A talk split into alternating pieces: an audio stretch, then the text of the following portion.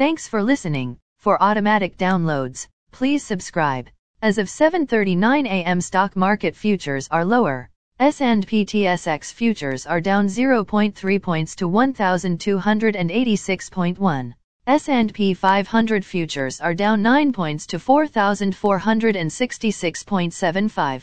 NASDAQ are down 62.25 points to 14,497.5.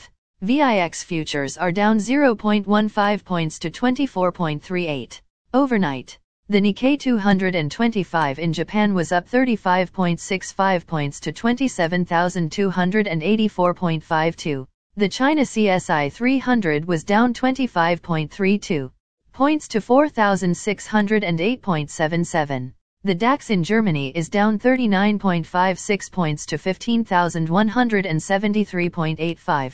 The CAC 40 in France is up 2.39 points to 7,010.41.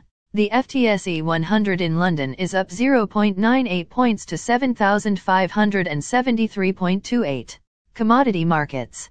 Gold is down $2.25 to $1,819.45.